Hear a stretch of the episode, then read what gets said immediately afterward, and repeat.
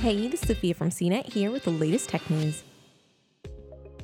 Google Stadia launched this week with high hopes, but the tech titan's new service that lets you play video games like you stream shows didn't exactly get rave reviews.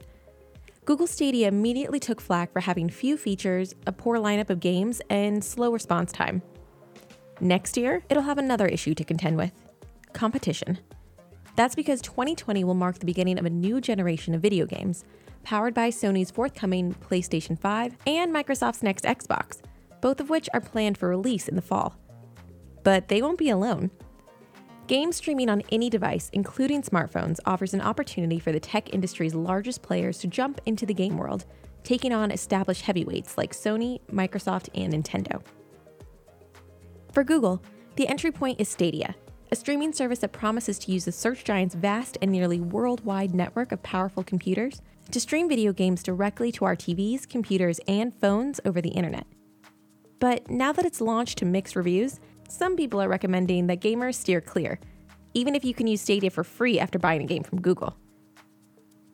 In October, Sony revamped its five year old PlayStation Now streaming service, offering access to more than 800 games for $9.99 per month. And Microsoft has already started public beta testing of its Project xCloud gaming service, which offers 50 games, including its big new sci fi shooting game, Gears 5, and popular Halo games. The company also offers a subscription service called Xbox Game Pass that gives players access to more than 100 titles, also starting at $9.99 per month. But one of the most anticipated entrants into cloud gaming is Amazon. The online shopping giant already sells video games, video game consoles, and accessories.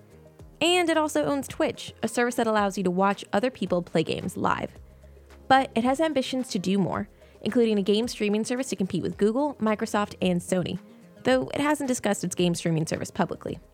Amazon is planning to announce its service next year, according to two people familiar with the company's plans. It's begun recruiting people from large game companies like Microsoft to help with the launch, as well as hiring for jobs in a new initiative within Amazon's web services team. The concept of game streaming has been around for nearly a decade. Initially, the technology was pushed by startups like OnLive and Gaikai. Both companies proved such a service was technically feasible, but neither ultimately worked out. Still, the future promised by Stadia isn't too far off. For more of the latest tech news, visit cnet.com.